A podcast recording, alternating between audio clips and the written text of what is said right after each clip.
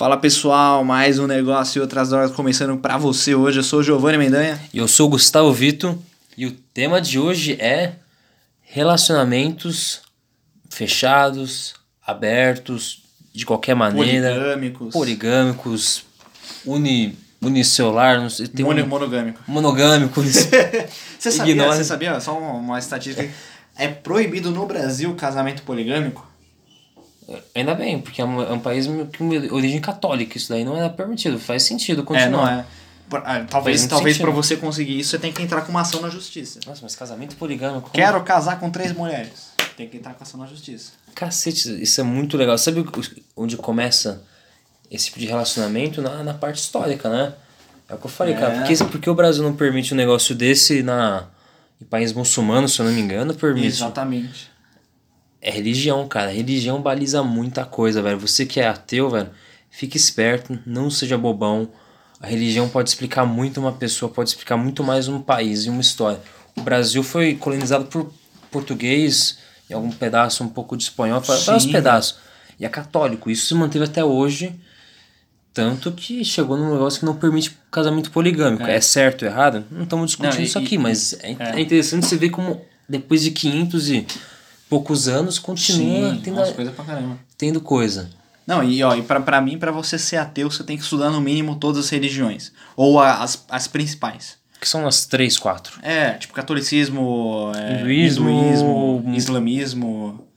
Protestante, É, enfim, budismo. é. estuda pra entender e aí você sabe o que, que você gosta, não. E também pra você, porque estudar religião é também cultura, é história. Então você, você entender como que os povos se modificam com É base nisso. psicologia, muita coisa, velho. Exatamente. Religião, é- é- eu acho que existe, né? A gente vai falar de relaciona- relacionamento daqui a pouco, mas eu acho que existem três pilares importantes para qualquer sociedade: religião, família e trabalho. Não, eu, eu não lembro o outro. Eu tinha na cabeça isso, mas eu esqueci. Mas eu tenho certeza que esses dois são muito importantes, cara. Mais um programa do Bolsonaro. Tá Aí, família, trabalho. Mentira.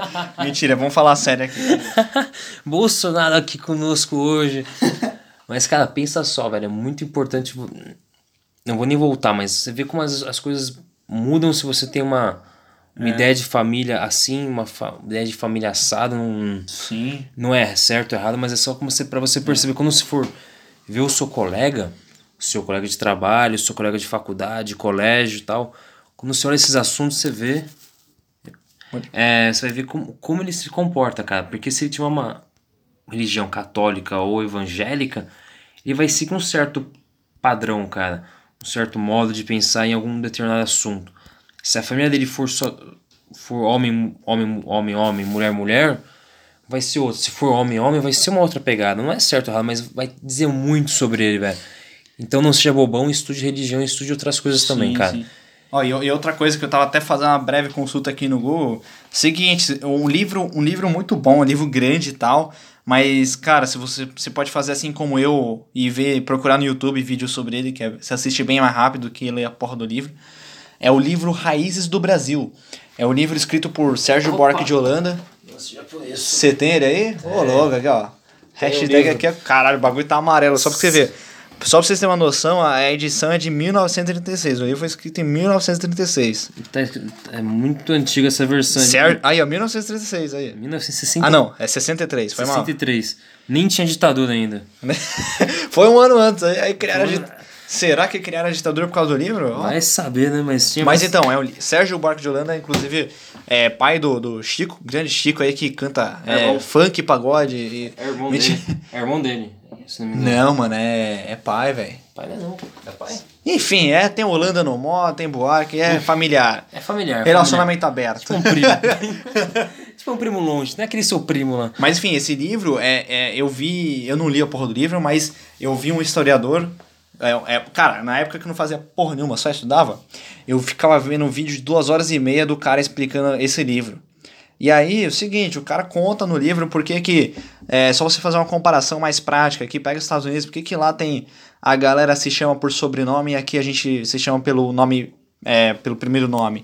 Lá tem o, é, digamos que você é o Silva, é, Felipe Silva. É, todo mundo vai te chamar de Silva. Só que aqui vão te chamar de Felipe, entendeu? Então, são várias coisas que recomendo esse livro, não vou me alongar tanto, até porque o nosso tema é relacionamentos, né? Exatamente. Vamos começar falando de uns temas a gente estava discutindo aqui que podem ser polêmicos, você pode achar polêmicos ou não, que é relacionamento.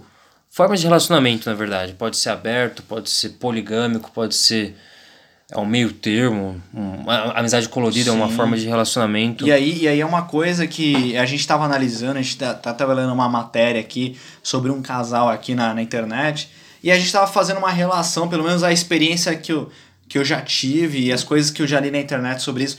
Eu acho que dá para fazer uma correlação, vocês comentem aí, né? Mas eu acho que dá pra fazer uma correlação entre relacionamento aberto e amizade colorida, que os dois eles são muito bons a curto prazo. Porém, a longo prazo, todos terminam.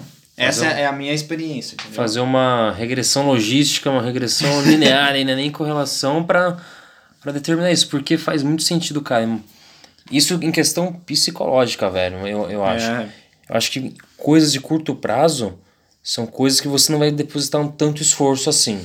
Posso estar errado, podem, podem ter casos que deu muito certo, me perdoe, mas se você quer alguma coisa mais sólida, uma coisa que dure, você tem que botar um puto esforço. É. Pensa, se você tem um negócio aberto que é incerto, que você, que você sente que o risco para continuar é muito alto, você não vai colocar esforço. Que pode ser um relacionamento aberto ou até mais uma amizade colorida. É. Você vai ver assim, cara, é só um negocinho bobo, bobo, bobo, bobo, bobo, é um negócio mais fraco, eu não vou investir. Se você investe, alguém pode estar jogando do outro lado investindo muito mais do que você, cara. Hum, é exatamente. Ó, vamos falar aqui, ó de outro tema bastante interessante que é conhecimento aqui é, é, é assunto bom, é o seguinte. Teoria dos jogos aplicada a relacionamento. Bom, maravilhoso. O famoso John Nash. John Nash, exatamente. Tem filminho é, lá, enfim. Seguinte, cara, o que que... Vamos, vou pegar isso aí que o Gustavo tá falando e aplicar a teoria dos jogos, a gamificação. Seguinte, digamos que tem o casal José e Maria, né? Beleza, José, José, ah, caralho. José, José e Maria. E aí, o que acontece? José e Maria têm um, um relacionamento aberto. E aí eles têm algumas regrinhas entre si e tal, é, pô, é, tem um dia que um sai da semana e tem outro dia, tudo bem organizadinho, né? Mas aí, onde que eu quero aplicar esse negócio aí de teoria dos jogos? Digamos que José vai pra night, conversou com Maria, tá tudo certo, é a night dele, ele pode ir lá e pegar uma galera, certo? Ele só não pode pegar a mãe e é, nenhum uhum. parente, amigo em comum com Maria, né? Basicamente, regras normais. E aí o que acontece? É, João, José vai lá, tá na night, e aí, digamos que vem é, Rafaela, vamos dar o um nome de Rafaela. Rafaela chegou no José, tá lá no Somebody Love, blá blá blá, blá blá blá. E aí, José foi lá e pegou ela. Beleza. Passou-se um tempo, passou-se alguns meses. José, sempre quando ele ganha o Vale Night dele, até porque você está no relacionamento aberto, ele vai lá, só que ele começa a encontrar, não qualquer mulher, consegue, começa a se encontrar com Rafaela. Ou seja, Rafaela está com um, um ponto, certo? Então Rafaela está com um ponto e muitas vezes é, Rafaela não, ela não tem responsabilidade, que nem Maria, de manter um relacionamento, por mais que seja aberto com José, que é, sei lá, almoçar na casa da sogra, essas coisas do tipo, e ter discussões de relação normal. Então, a Rafaela, a função dela é só esperar o José vir, dá uns pega e vai Brasil, volta. Então ela tá sempre com o lado positivo das coisas, ou seja, ela tá com um ponto, enquanto às vezes Maria tá com um ou tá com zero. Então, o que eu quero dizer aqui é o seguinte, e eu acho que o elo, como o Gustavo estava falando anteriormente, ele pode estar muito fraco às vezes. Então, digamos que às vezes chegou um dia que José tá na bad por causa da Maria, eles brigaram, ou seja, a Maria tá com zero, e aí ele encontra com a Rafaela, a Rafaela tá com um, que aí eles têm uma noite maravilhosa tal, e aí José pode acabar terminando o relacionamento e ficar com Rafaela.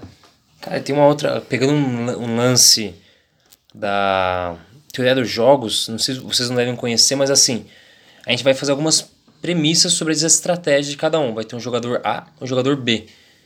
Que é muito legal. Acho que eu vou, vou até estudar, a gente vai fazer, transformar isso em um podcast um pouco mais aprofundado, porque vai, vai demorar para bolar uma estratégia é para dar certo.